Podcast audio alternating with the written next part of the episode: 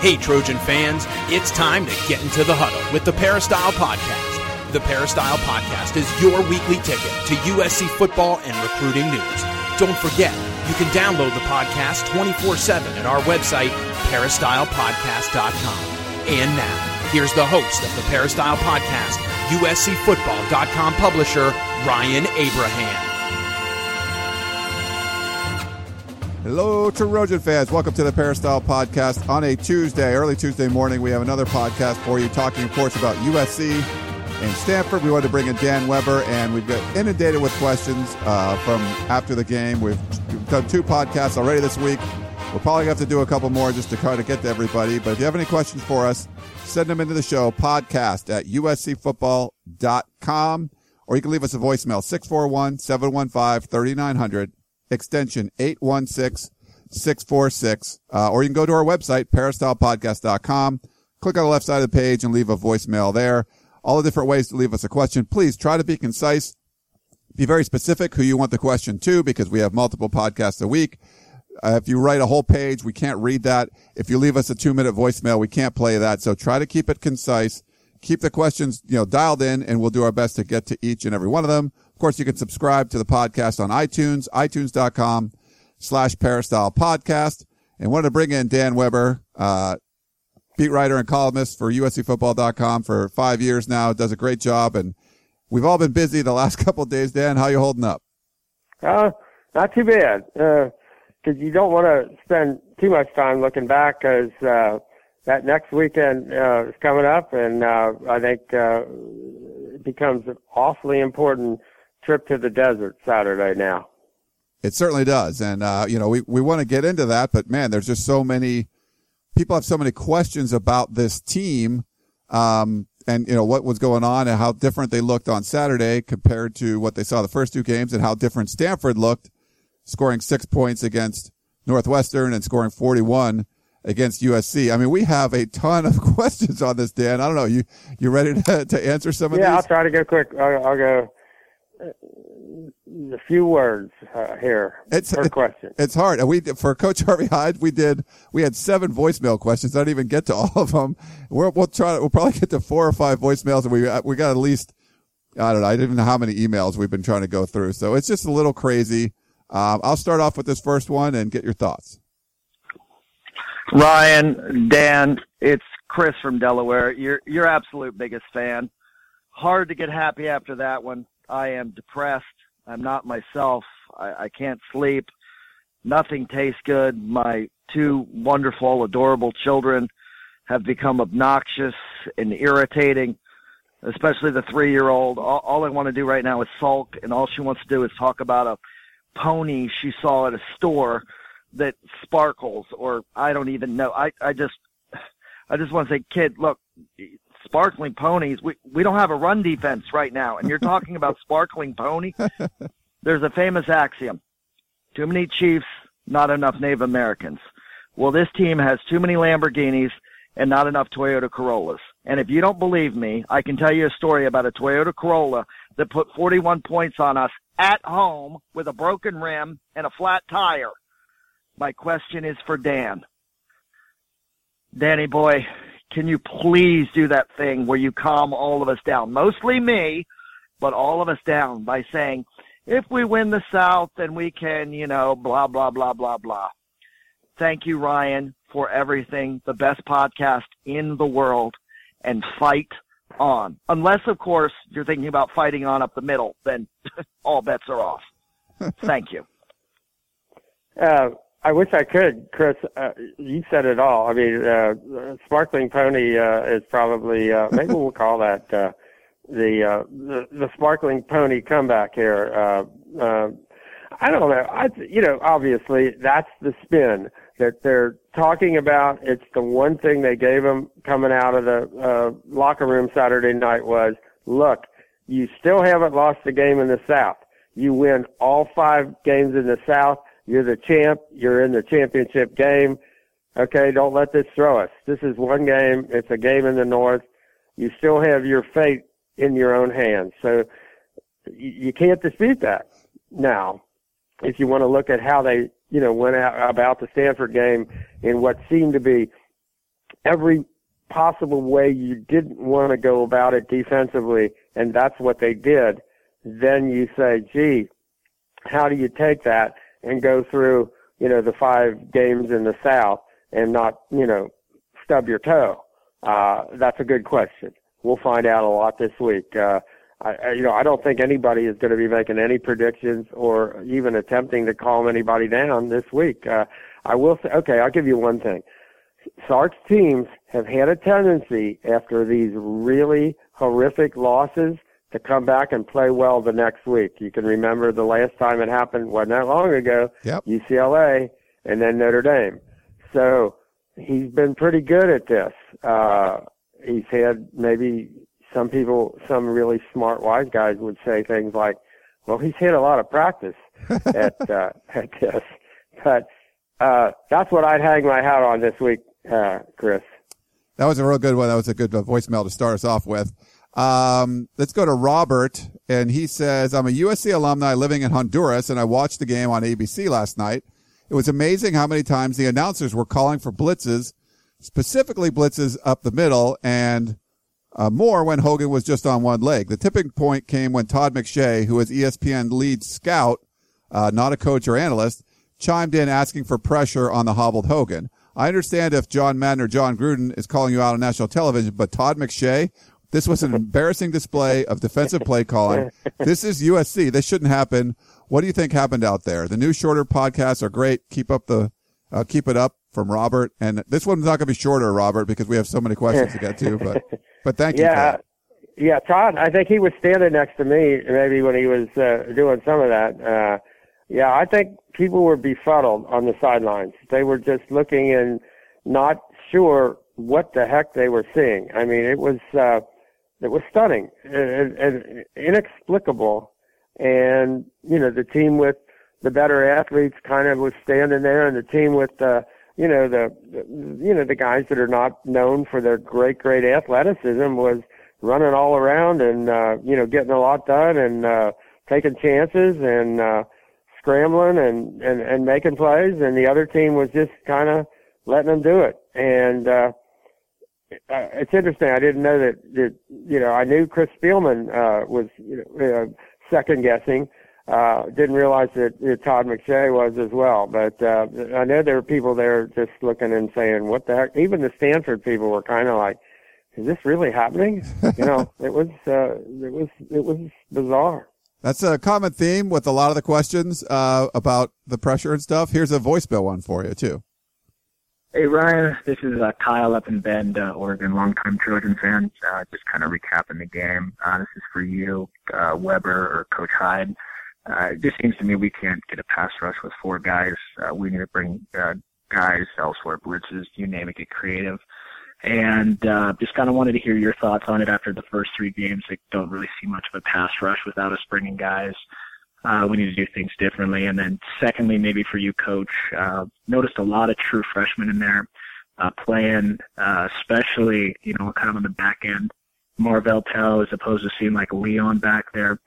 Kind of wanted just to see your thoughts and reasons why they maybe. I know we were going to platoon guys, but maybe uh, uh, throwing the youngsters into the fire maybe a little too soon against kind of a, a better opponent. We all knew that Stanford was a better team than what they showed at Northwestern, but still disappointing. Uh, just seems every year we kind of stub our toes second or third game into the season.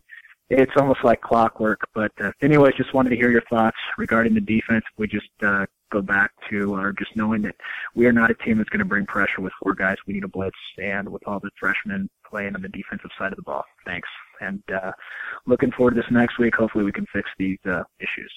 Bye.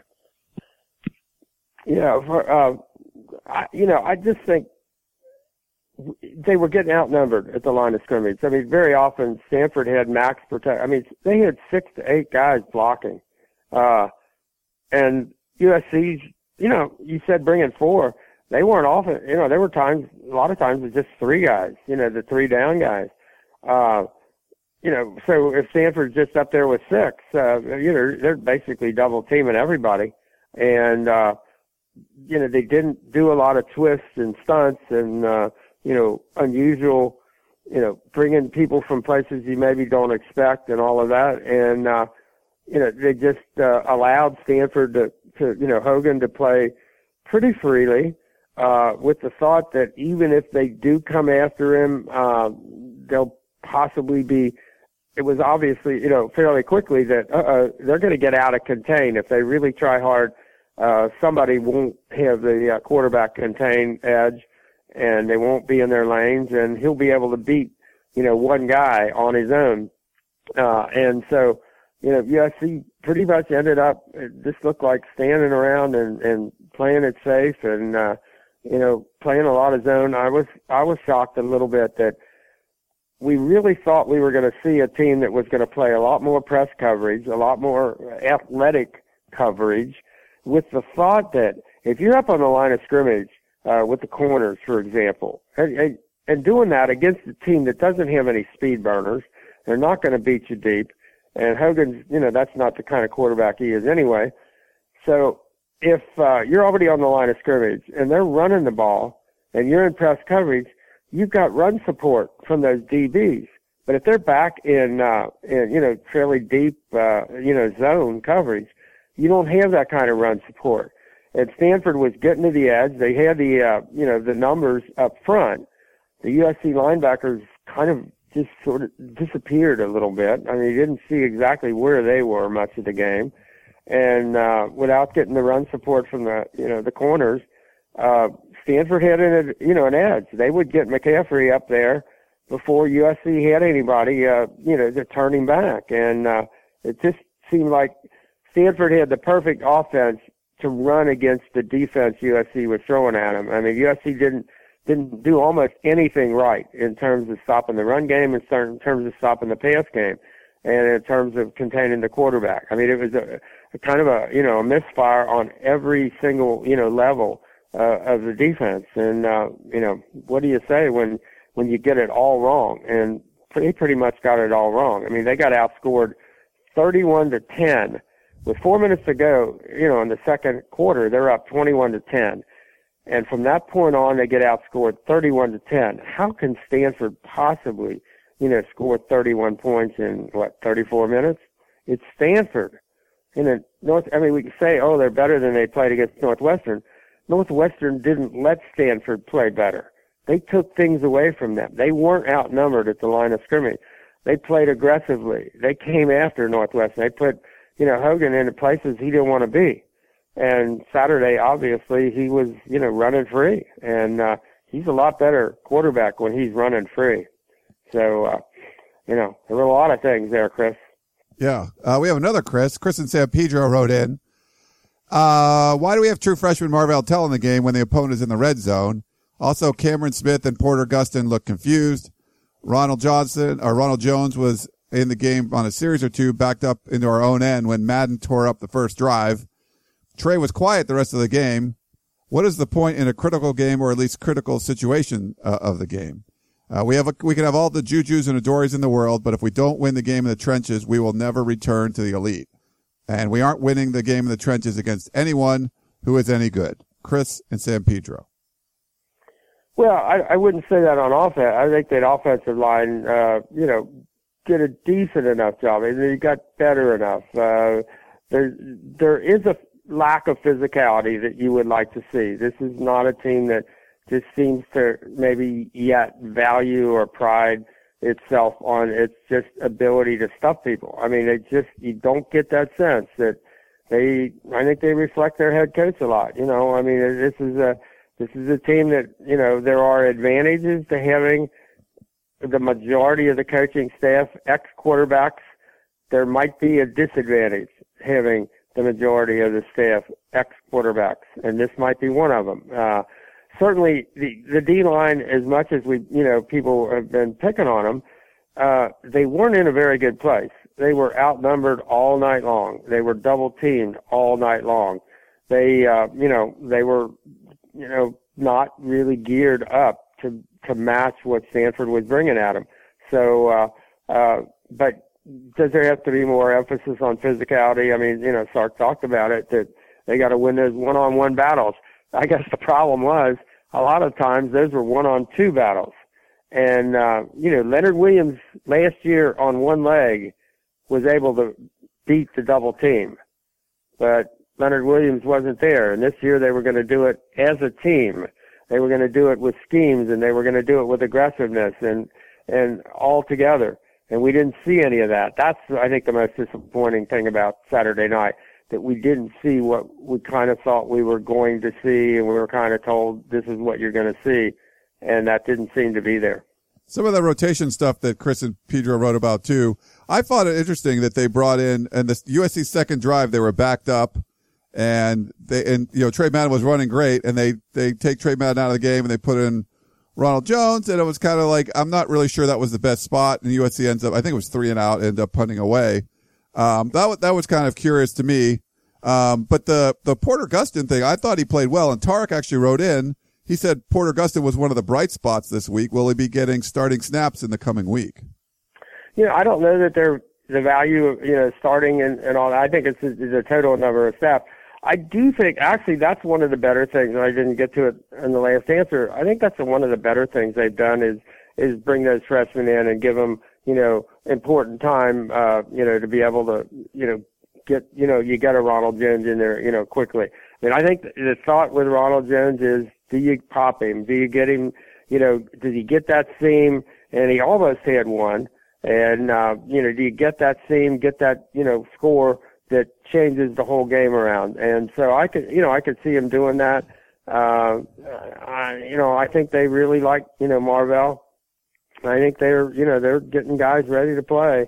And, uh, I think sometimes we look at them and say, uh, it's because they're freshmen and it may be some other reason that, you know, something didn't happen when they're out there that, uh, you know, they didn't get enough pressure on the quarterback, that they're letting that, you know, tight end run some kind of a crossing route with nobody in his face and uh, catch the ball right, you know, right in front of, uh, you know, a safety or whatever. Uh, I just think, uh, I don't think it's that they're mishandling the freshmen or using them too quickly. I, I just think that, uh, uh, it, it's more something where, you know, the entire team is, is affected as opposed to, you know, just the freshmen. I think, if you got to watch him in practice, there's not much. There's no different. It's not like oh he's a freshman. He's uh, you know running behind this guy because he really doesn't know you know what he what he's doing out there. I, I don't I don't think that that's the case, and I, I do think it'll pay off in the long run. And it should have paid off the other night. There was no excuse for for giving uh, you know Stanford that many points, and USC should have scored more points than they did they still should have won that game, and um, and and those freshmen would have really gotten you know some some valuable experience. You know, you were talking about the physicality. Uh, we have one from Phil. He says, "Aloha from Hawaii, Peristyle," and his, he wrote this during the game. He said, "I'm watching the game, two minutes left, down by ten, and I have one uh, blaring question. Please tell me how the dire need to increase the physicality on this team will be addressed. Thanks, and I hope we come back to win this one, Phil." Uh, didn't happen, Phil. Sorry, but maybe Dan can address some of the physicalities. yeah, Phil, I don't. Uh, that's a really good question. I think that's uh, one would hope that there's really been a lot of thought about that and a lot of talk with the coaches and the players and between the coaches and one another and the, between the coaches and the player where they really have figured out what do we have to do uh you know in terms of uh you know you got Tuesday and Wednesday basically uh how do we uh, increase the physicality? And uh, the, you know, it, they've been playing fast enough in practice.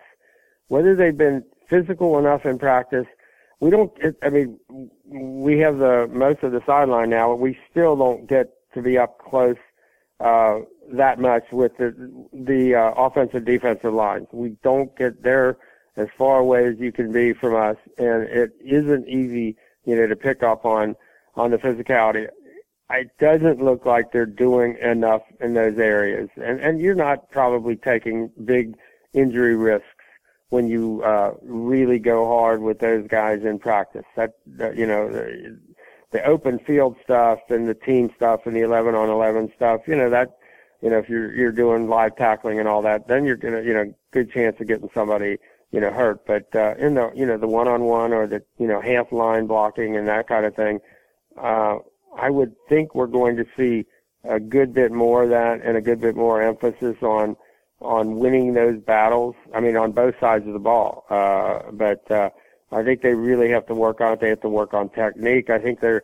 I, I I would like to see more, you know, use of their hands on the on the D line, for example.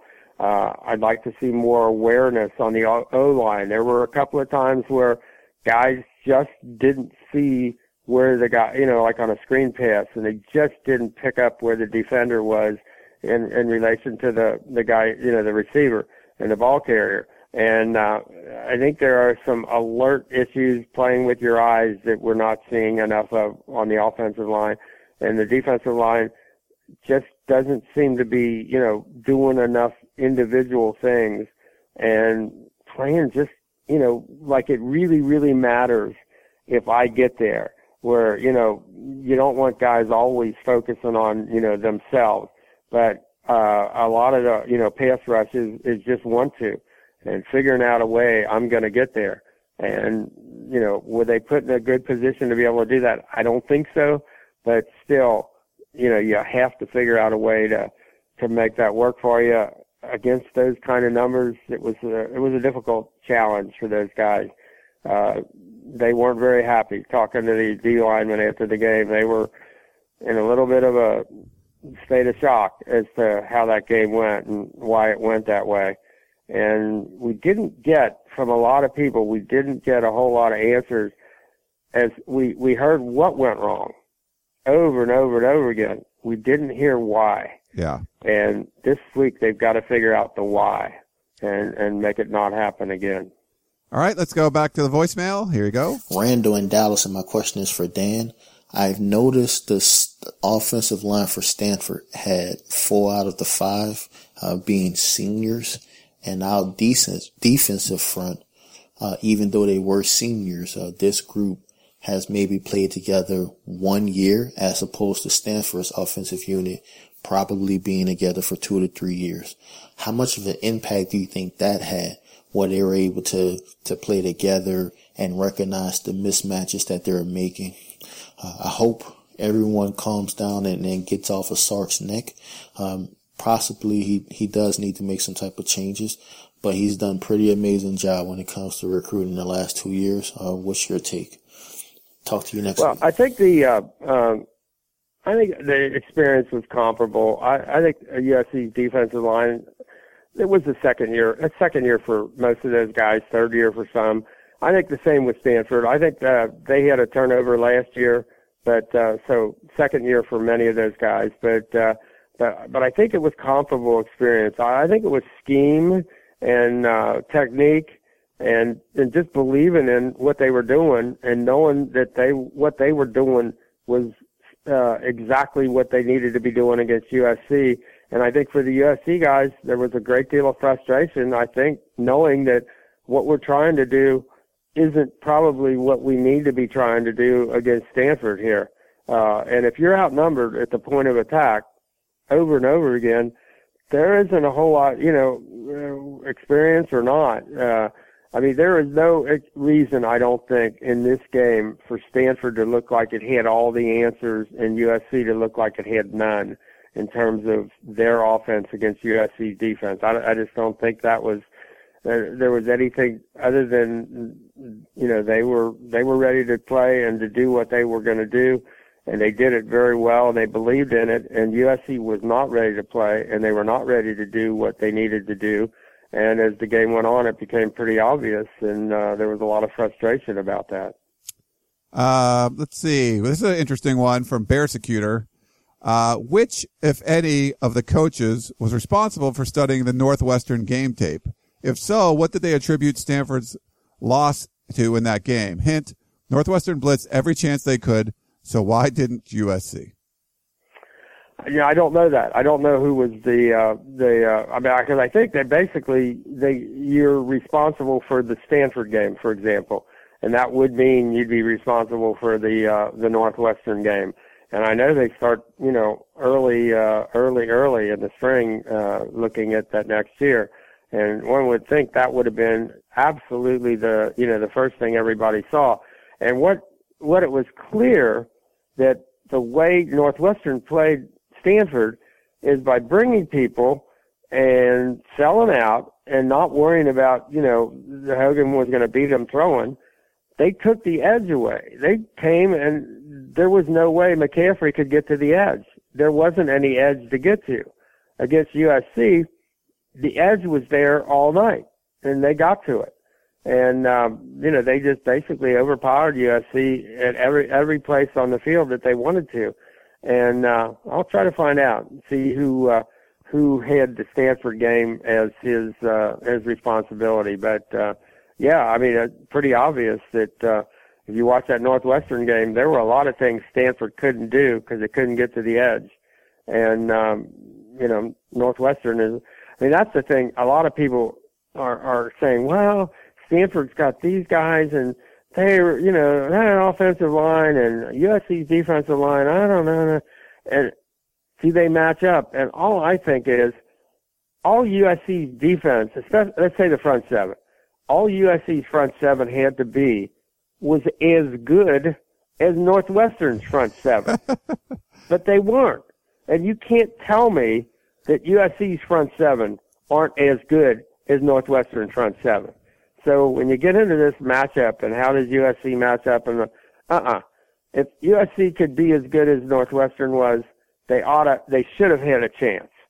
And they didn't. Uh, Jeff had a question. It was really long and a whole bunch of questions in there. I just had to, I want, this one's kind of interesting. Sorry, I can't read all of this stuff. Remember, keep the questions kind of composed and uh, compact if you can. He said, this year I've done uh, more watching of other teams, coaches, and how they interact with the team throughout the game. Look at schools like Alabama, even losing to Ole Miss. Nick Saban never looks scared or worried.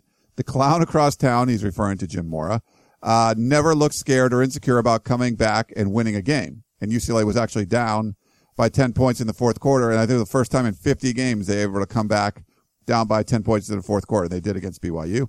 Um, every time they put the camera on Sark in the second half, I got the impression that he was thinking, quote, what the hell do I do to make sure I don't screw this up and we don't lose this game, unquote.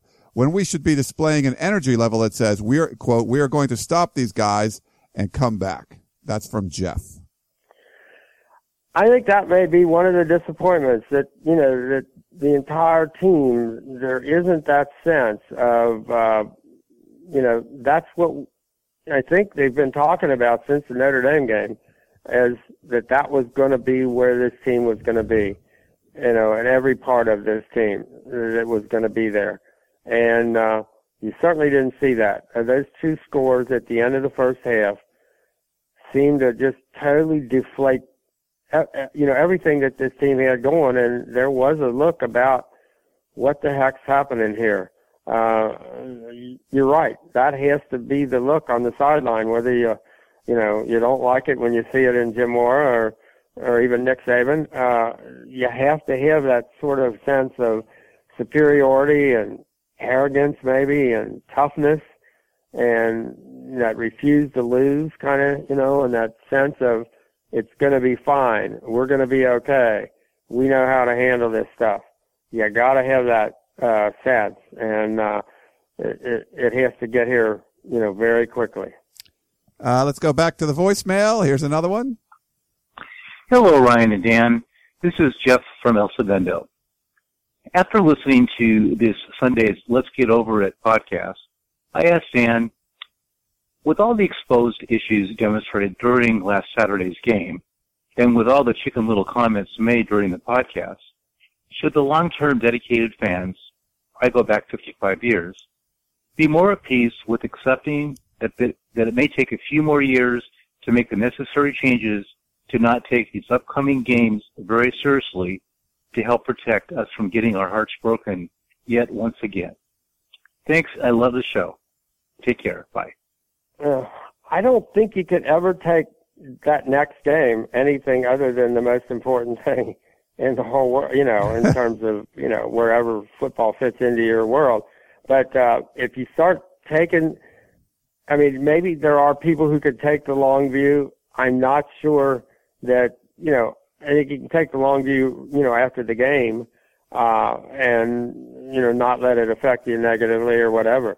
But I think if you're directly involved in this game, uh, you can't take the long view. And there's no reason to. I mean, what's the reason, you know, to take the long view other than, you know, we're not doing this right or we're not doing that right. I think the you got to get it right, and uh, and you can't accept not getting it right. Uh, and so that's where I get I get a little nervous if people say, "Oh, you got to kind of accept this," or you know, you got to accept it in terms of not letting it really bug you in a way that you know causes you any negative kind of you know situation. But I don't think you you let it uh, you know the people who are directly involved. Yep, they got to get it right. They got to get it right. Just just for the sake I mean, we've already had to take four or five years of the long view thanks to the NCAA and, and all of the, you know, awful stuff that they did to the USC program. And I think of all the kids that went through that program and, you know, some of them didn't get to go to a bowl game, didn't have a chance to play in the championship game and, did, you know, all the things that happened to USC, uh, when you're taking the long view. And, uh, the same thing with this team. Cody Kessler, for example, came back fifth year really wanted to make this happen. Uh, you know, Tre Madden, his fifth year, those guys, uh, they don't get a chance to take the long view. You know, all they've got is next week and the week after and the week after. And, uh, I think it's not fair to them if someone anywhere near the program is taking the long view. You can't. And they shouldn't. And, uh, there's no, you know, there's just no excuse for, for that. Uh, but take it yourself, I think, if that's the best way to get through this. I don't I don't disagree at all. Uh, I mean, if you know, it's just you don't want to be devastated, you know, week in week out. but uh, but I, I, I, for the players' sake, nope. You gotta. This game is really really important. Uh, David in Culver City says, "I'm trying to wrap my head around what went wrong." I'm pouring over the stats, and the only one that really stands out are the third down conversions. USC was 4 of 10, Stanford 8 of 12.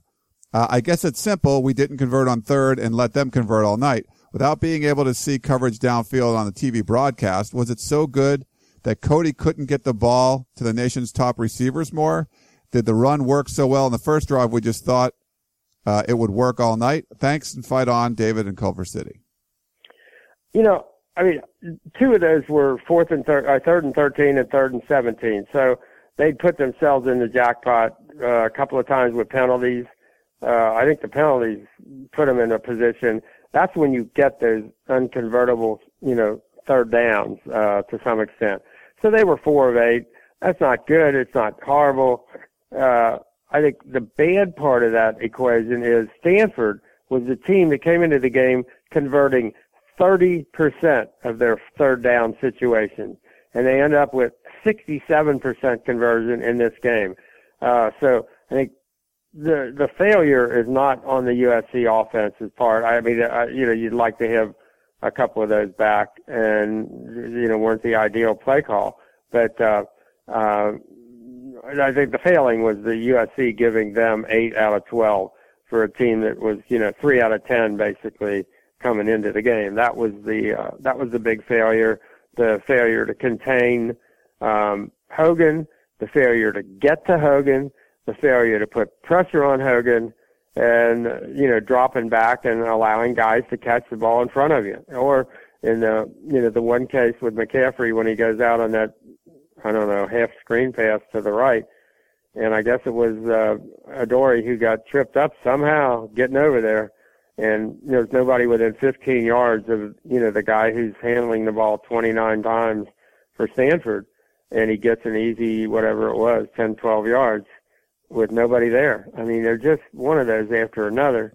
Um, and so I don't think I would break it down just to third downs or USC not getting them. I would break it down to USC allowing Stanford to just pretty much uh, make whatever play it wanted when it needed to. Uh, all right, here's uh, Greg. He said recently you praised Sark for challenging USC's approach to game preparation by focusing more on themselves and increasing the intensity of the practices. You mentioned this was similar to the way Pete Carroll ran practices. Do you feel now that Sark should have prepared the team more for Stanford's offensive attack rather than focusing only on themselves? As Greg, the Trojan Atlanta, he said, P.S. You all are awesome. Thanks for the great reporting and for feeding my USC football news addiction. Greg, I think a lot of it, I mean, I think the preparation you know, we don't get obviously we don't get you know into the game plan sessions, and you know they've played uh, competitively. You know, they've gone goods against goods. They've gone fast. What we don't get to see is, you know, what's the rationale? What are you exactly going to do when? And, you know, for example, we see them, you know, out there in man a lot. And then you get to the game and you think, geez, they're really dropping off. They're really playing safe. You know, is, the fact that they got up 21 to 10, did that change the way, you know, they approach things? Uh, I don't know. I mean, it, it's, it's very, they're not going to tell us what their game plan thinking is. Uh, all you can do is go by what you see. Uh, you would not have guessed that they were getting ready to play like that from watching them in practice Tuesday and Wednesday and from talking to Sark Thursday. They were really confident. I mean, Sark said, "You're we're absolutely we're ready to play." And watching them at uh, uh, the Jock Rally on Friday, they were you could tell they really felt good about their preparation. Now, does that say, "Uh oh"? They were that far off because I mean, let's face it. The first two games, it's not easy to know where you are, even though Arkansas State was clearly better than people were giving them credit for. It's still not easy to know exactly where you are. And then, you know, I think they thought they had a better week of practice uh, last week. And, you know, whether it's the disconnect between what they're doing at practice and how they're actually calling the games, uh, I mean, we're going to need a little more evidence in this. I thought he had really gotten through. I thought last year they probably, because of their numbers and kind of Sark's background at Washington, I think they over game plan for the specific team and maybe changed more than I would have liked to have seen them from week to week. Uh, and, and not always with the greatest, uh, you know, uh, success. So the idea that they would develop an aggressive attacking defense that would use its depth of talent, use its guys that can run, use its ability, you know, to attack you and not give you a lot, give away a lot, especially against a Stanford that didn't have the kind of down the field, you know, passing attack and athletes to really hurt you. You thought, okay, they're going to go after Stanford. They're really going to attack them. And then to see them, you know, get into the game and pretty much stand there and get outnumbered at the point of attack and all that, that was very, very puzzling, inexplicable. I don't know what the word is. Uh, so it looked like there was a disconnect between how they practiced and how they uh, how they played the game, and I don't even know how to describe you know what what you do about that. How do you connect? I mean, that's what I thought was so good with Pete's team. Practice was, you know, the kids all felt like they were challenged more in practice than in the games, but the games didn't look different from practice. The games in practice looked like the same thing. That wasn't the case with USC this week. Practice looked one way, the game looked another. Uh, let's go. We got one last voicemail to get to and then a few more, uh, email ones. So we're, we're knocking these out. Pretty good pace, Dan. I love it. Um, here's the next one. Uh, JD from DC uh, with a question for Dan Weber for his podcast this week. Uh, Dan, uh, I'll pull a few punches, but I'm curious. Do you recall uh, what the uh, nature of the relationship was between Ed Orgeron and Steve Lopes or Mark Jackson uh, when they were all at USC? Well, I think um, uh, maybe it wasn't the same as, as the relationship they had with Sark. I think they were kind of buddies with Sark. I think Ed was his own guy, kind of. You know, he he was who he was. He was, you know, Ed Orgeron. He was, uh, you know. Uh, uh, I think if I had to say, you know, is there a difference between, you know, the way things worked out. I think Ed Ed was more his own guy, and he would have been um, kind of the way he was when he took over. You know, he's his own guy. You know, he made he you know immediately opened up practice, turned the offense over to you know Clay. Uh, you know, had this great relationship with the players and the parents and all that kind of thing, and was not like an administration guy. He was more of a players coach and a coach's coach. and uh, you know the the great recruiter and all that kind of stuff. I think Sark was more of a guy who really got along well with the people who hired him, and they they trusted him and they liked him, and I think there was a sense of uh, you know we can trust Sark. We know Sark. You know he's he grew up in you know he grew up in Torrance and he's one of our guys, and um, uh, and and Ed, Ed's Ed's his own guy. You know, it's just uh, and so uh, I, I would that would be about the best way I could describe it. That, that there you know there was a sense probably that you know that Sark was uh, you know a guy who reflected you know on uh, on the people who hired him that, that they had known him for a long time and um, that uh, he was sort of the you know, the USC kind of a guy, you know, and not that Ed wasn't. My goodness, I don't know if anybody, you know, got USC any better than Ed did. And one of the advantages of getting USC is if you're coming from somewhere else, uh, and you can really appreciate USC. I mean, Ed still loves USC, and and and you know, I think his his a, a great feeling in his heart, you know, for USC. But uh, like you know, hopefully that helps you a little bit in, in terms of that relationship.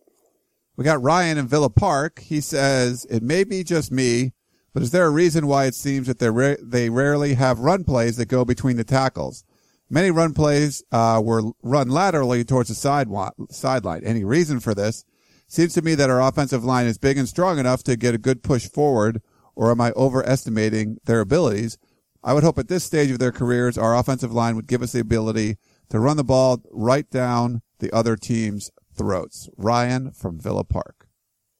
Yeah, I think there are times when uh, they have to figure out exactly what they want to do with the run game and not have, you know, kind of the throwaway plays where they, you know, you get nothing. I mean, that was the big difference with uh, Stanford. They weren't getting those, you know, plays with nothing. They were getting the four and five yards.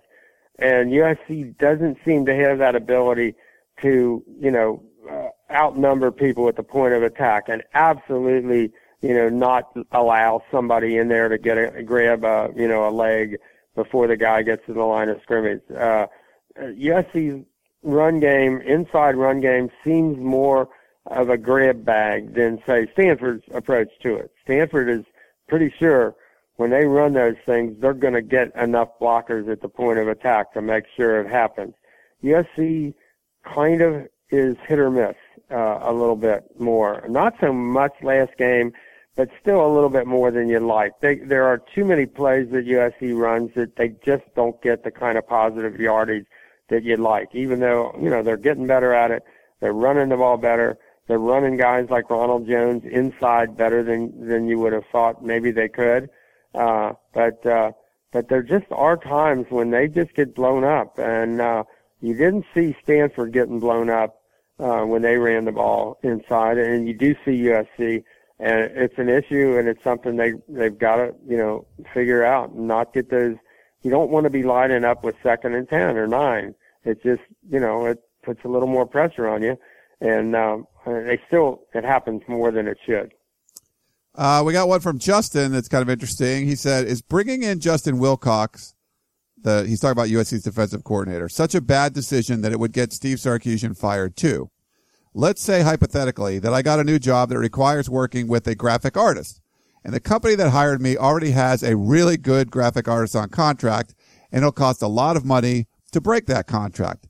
But I insist on doing so because I need to use my guy. But after a while, it becomes obvious that I'm not doing my job very well and the graphic artist I brought in is absolutely terrible. If I get fired, and that's pretty much, uh, I'd get fired, and that's pretty much the same everywhere and with every job. So, should the same apply to Sark?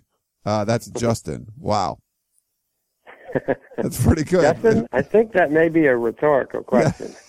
I, don't, I don't think you need me to answer that question, yeah. Justin. I think you've got your answer on that question, uh, on that hypothetical. Uh, yeah, so, yeah, I mean, it's, uh, uh it's, uh, I do think it, the makeup of this staff um, might have been. You know, how do I? You don't want. to, I mean, these are people and all. I just think the previous staff was doing such an unbelievably good job. That was the best transition interim staff with a coach being fired in the in the middle of the year that I've ever seen in college football ever. They did unbelievably good job with considering the NCAA sanctions, the number of scholarships, injuries, all the things that happened to that team. That was an amazing job. Uh, one would have wished maybe that more than two of those coaches would have survived that transition. And that they didn't, I think, probably hasn't helped USC going forward. And we'll leave it at that. Um, and we, we get a lot of these kind of questions. And I, I mean, I can't tell you how many tweets about, you know, wanting people fired. And it just, um, I, uh, fans are obviously ups- upset. I mean, you see all the questions we're getting. I still got a whole bunch more in my inbox I haven't even looked at yet. It just, it's like a full-time job trying to go through these, but we'll do one, last one. And this one's not, not very nice either, but I just want to get your comments. Abel says, has the time finally come to bring an end to the Pat Haden experiment? When asked to justify hiring Steve Sarkisian, all he said was that he knew in his gut this was the right decision. Well, after one average season, Sark after dark, and another loss that exposes Sarkisian's ineptitude, how does Haden's gut feel now? Is Haden really this bad of an AD? Or is he a mole sent by Notre Dame to destroy the USC athletic department from the inside? wow. Neither is a good answer. And he says, more, and he says more along the football lines. This uh, run of immature, stubborn coaches who refuse to adjust, Kiffin, Sarkisian, and Wilcox, needs to come to an end. I think it should start by showing Haden the door. Abel. Wow. Just, uh, haymakers galore uh, from Abel. um, I will say this. I mean, what we understand maybe is the plan going forward is for for the commitment to be made to the Coliseum. I mean, it's one of the great treasures of sports in America, and you know every way you want to look at it, architecturally and sporting history and LA history, USC history, and uh, probably needs about five hundred million dollars in uh, in order to go ahead and go forward and maybe you know host a NFL team or two and a, an Olympics if we if everything falls into place. And so if Pat can pull that off, if he moves from the day-to-day athletic directorship to uh, what we're hearing is, you know, the fundraiser uh, and the person in the next couple of years that gets that all done, then you know, I think we can look at it and say that's great. You know, uh, that's really an important thing for USC, and uh, and and probably not focus on all the all the rest of it. Uh, we've said enough as we've gone through all of this. Uh, you know, uh, it's it's hard not to like Pat, uh, and you know the Trojan that he is, and you know the history and all of that. Um, as to um, you know the the gut feeling and all that. Yeah, that that was um, um, maybe not the best way to to do things. Uh, I, I I don't think any of us were happy with the uh, the hiring process. It didn't look like an open process as as much as we as you would have wanted it. And I've always said that without a doubt, if you look at the history of college football in America, USC is clearly one of the top three or four programs probably uh, uh, four. If you if you say four in American history, and there's no question about it. And USC probably deserves, uh, you know, a coaching search that tries to find a person who is that kind of a, a coach. I mean, I think USC, if you have a Hall of Fame coach at USC, if you have one of the handful of great coaches, the Howard Jones in his era, the John McKays, the uh, you know Pete Carrolls. You have that guy at USC, you're going to win national championships at USC. And should USC always try to find that guy? Yeah. And you can say, well, John McKay was an assistant at Oregon and had a couple of rough years to start. And that's exactly right. It's not, you know, it's not science to, you know, to find that guy. But did they do the best coaching search ever? No, that was not the best coaching search. And you could say, oh, you know, Texas did the best coaching search ever and they got Guy Strong. Uh, and where's that going, you know, for the next few years? And, and I agree with you. There's nothing, you know, that ever guarantees how that's going to go. So if you say, oh, you know, an athletic director didn't get that right, uh, you know, it, it's easy to second guess at this point. I wish they would have maybe, you know, taken a look at, you know, in a different way. At, and I'm not saying it, you know, would have turned out differently, but, um, um, it's, you know, I would say that's criticizable. I mean, and if that's a word, Yeah. uh, that, uh, the way that went about, uh, you know, there were issues at Washington. And, um, you know, was that, you know, in, in terms, I mean, it, it's, it's difficult to say, for example, we looked at, at the beginning of the year, Athlon ranked the coaches in the Pac-12, the 12 coaches in the Pac-12, and USC's coaches ranked ninth in the Pac-12. Um, whether you disagree or agree with the way Athlon did that, you think probably that USC requires the kind of person who's not ranked ninth in the Pac-12. I mean, it's just, it's just a given.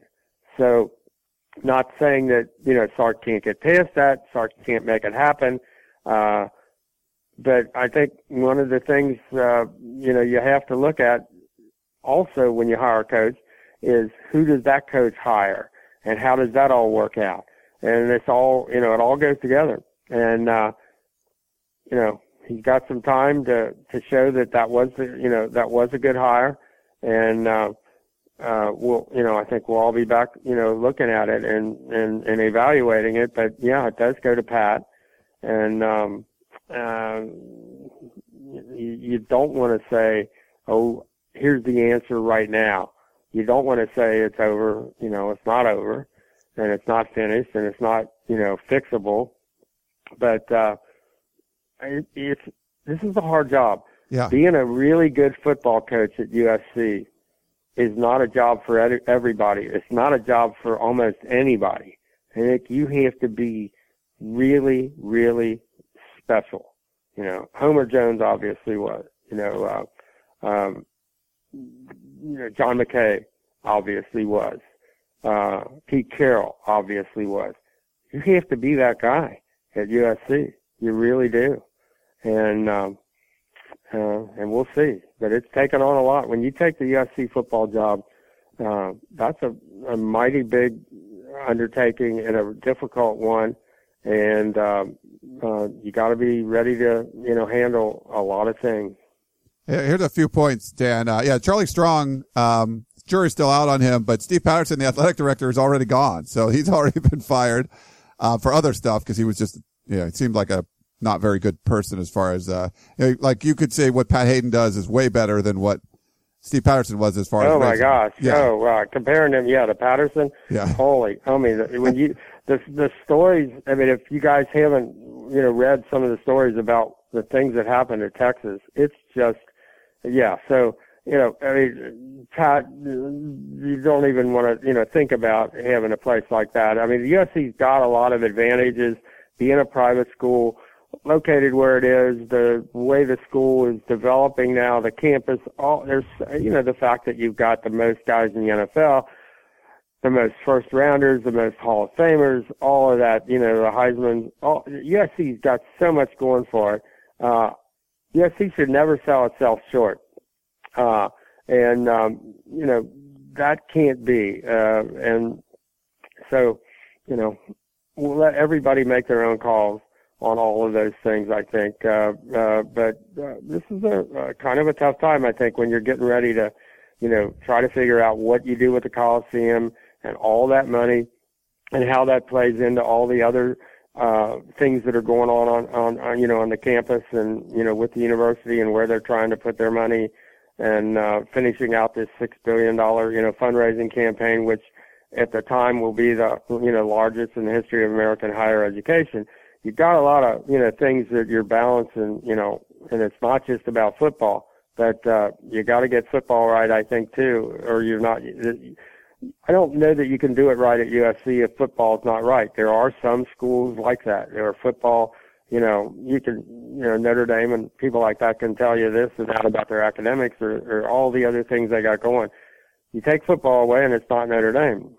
And, uh, you know, you got to get that right. I think USC is another one of those schools where you pretty much got to get football right. and uh, there are a whole lot of things that go into getting football right. But uh, um, uh, yeah, it's uh, it's uh, yeah. I mean, it's just we're right in a time right now where you don't want to make any pronouncements where you just say definitively, absolutely, this is the way it it is, uh, and this is the way it's going to be forever, and this is. I don't think they're at that place, but uh, they're at a place where it's it's really important what happens next. The uh, uh, two other points I wanted to make: the uh, Sarkisian thing being ranked ninth, completely get it. Uh, I mean, you have to look at people are ranking like what you do with the talent you have. USC being a preseason top ten team, bringing a number one recruiting class, people had high expectations for USC, so they can still meet them this year. I mean, they're going to have to make a run here and not, you know, not lose very many more games if you want to win the Pac-12 South. And I think he could move up. But the problem is with the preseason ranking, if they end up nine and three or eight and four, then you weren't, you know, you were, you did worse than what people thought you were going to do. So you, usually the, the higher ranked coaches, they take the team that you don't think is going to go as well and, and outperform. So I think that's on the Sark thing. He can certainly move up the hierarchy by, uh, you know, the rankings all that stuff or what people perce- you know, perceive him. But the bar's so high when you're preseason top 10, there's not a lot of room for, uh, screwing up, I guess you could say, because you're already expected to be in the top 10. Everyone thinks, hey, that's a top 10 team. If you don't coach them and keep them in the top 10, then that seems to be, people point to the coaches for that. Right. And, you know, this is Sark's first top 10 team. And, you know, his, he got him to sixth this week. So that was the highest, you know, he's had a team. And, um, you know, that there might be people who say, uh, man, you'd like to have, if you're at USC, you'd like to have somebody who's been there before. Uh, and, you know, that's a legitimate argument, I think. I don't think there's any question. And yet, you know, they, they did it with Pete, who hadn't been there before. They did it with John McKay, who hadn't been there before. So, you know, uh, it's certainly doable, but, um, you know, it's something that people are going to look at. Yeah. And then the one last thing on, on Pat Haden, we both, you know, we get along with Pat. I think he's a great guy. He's super, obviously super smart guy. Um, we neither of us have agreed with some of the decisions he's made for sure. Um, you know, from how, you know, dealing with the sanctions and, um, you know, like you talked about with the coaching service and stuff. He's done a great job with a lot of the aspects of the athletic department and a lot of the Olympic sports. And there's been a lot of good things, but what people look at is the big hires. And baseball looked bad for a while. That's it's it certainly looks better now. Basketball, there's you know a lot of questions there, and of course with football, uh, I mean this is the kind of a make or break year. And then you know to to have that loss, I think that's why people were the expectations were so high. Uh, it's it's tough. I mean there, there's a lot of pressure on him, but the marquee things, all those other things that he does well, people aren't going to look at it because they're going to look at the marquee things like the football coach and the basketball coach and that's where people are, are kind of hanging their hat. So if you don't do those well, you can do everything else great, and people don't seem to care.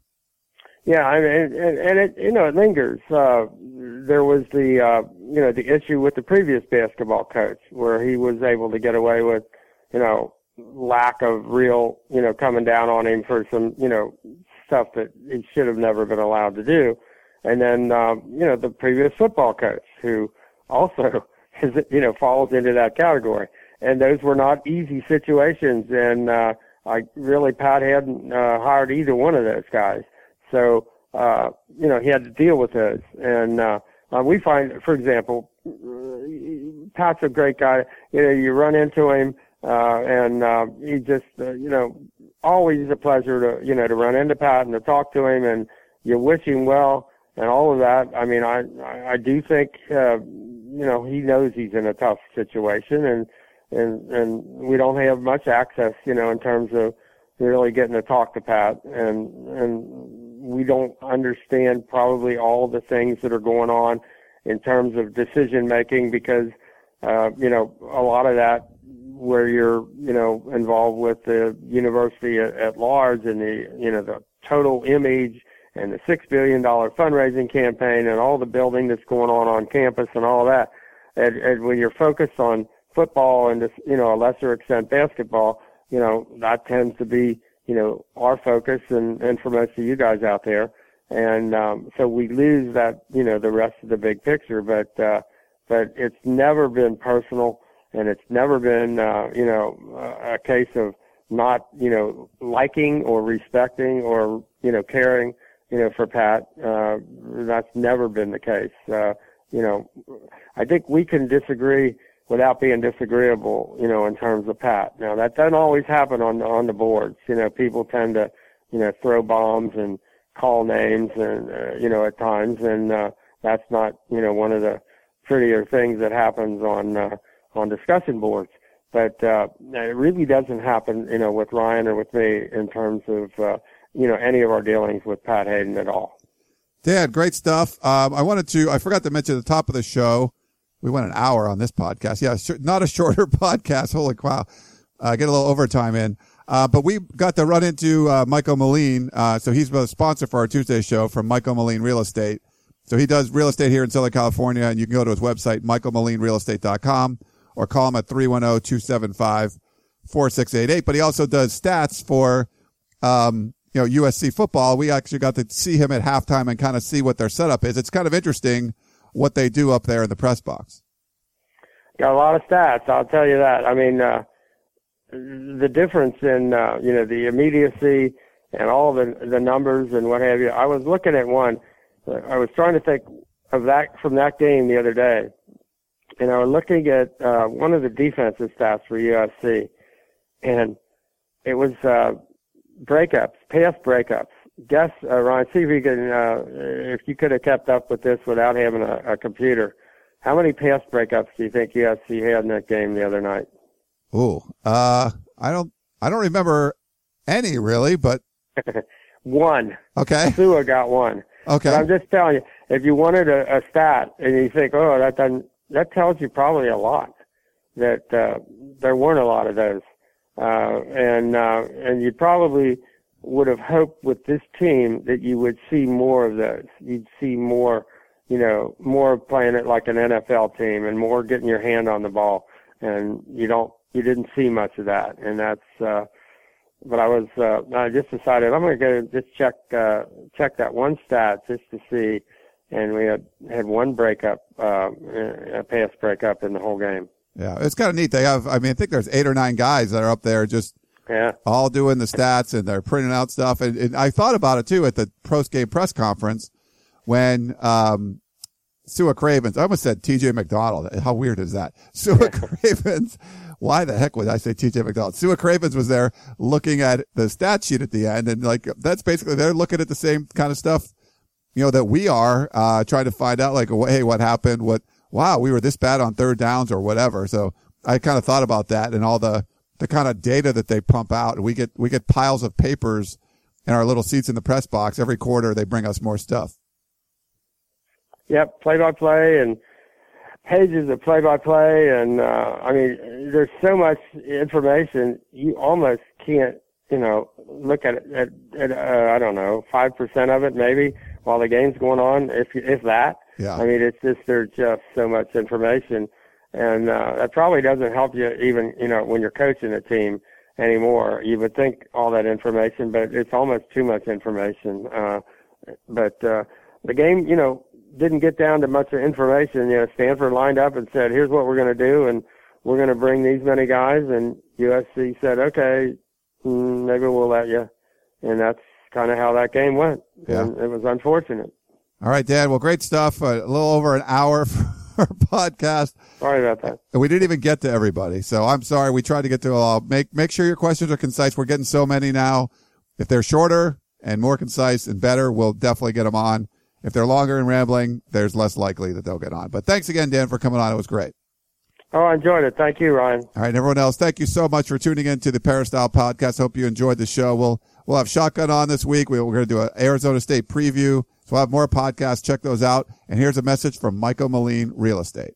Most people know that buying or selling real estate is no small undertaking. Understanding the market value of your home, pricing, advertising, closing, and perhaps even selling personal property along the way are all examples of the real estate journey. And Michael Moline Real Estate has the experience to help make that journey an enjoyable one. Southern California real estate inventories are at historic lows, so there is no better time than now to sell your residential property. Whether you're moving into a bigger home or downsizing, personal property is often a component of the real estate transaction. Michael Moline Real Estate has industry expertise to help you with both your real property and your personal property as you get ready to transition. Michael Moline Real Estate specializes in properties located on the west side of Los Angeles and the southern San Fernando Valley communities. Allow Michael Moline Real Estate to give you a free comparative market analysis and home valuation so you know how much your home is worth today. Contact Michael Moline at michaelmolinerealestate.com. That's Michael, M O L I N E, realestate.com.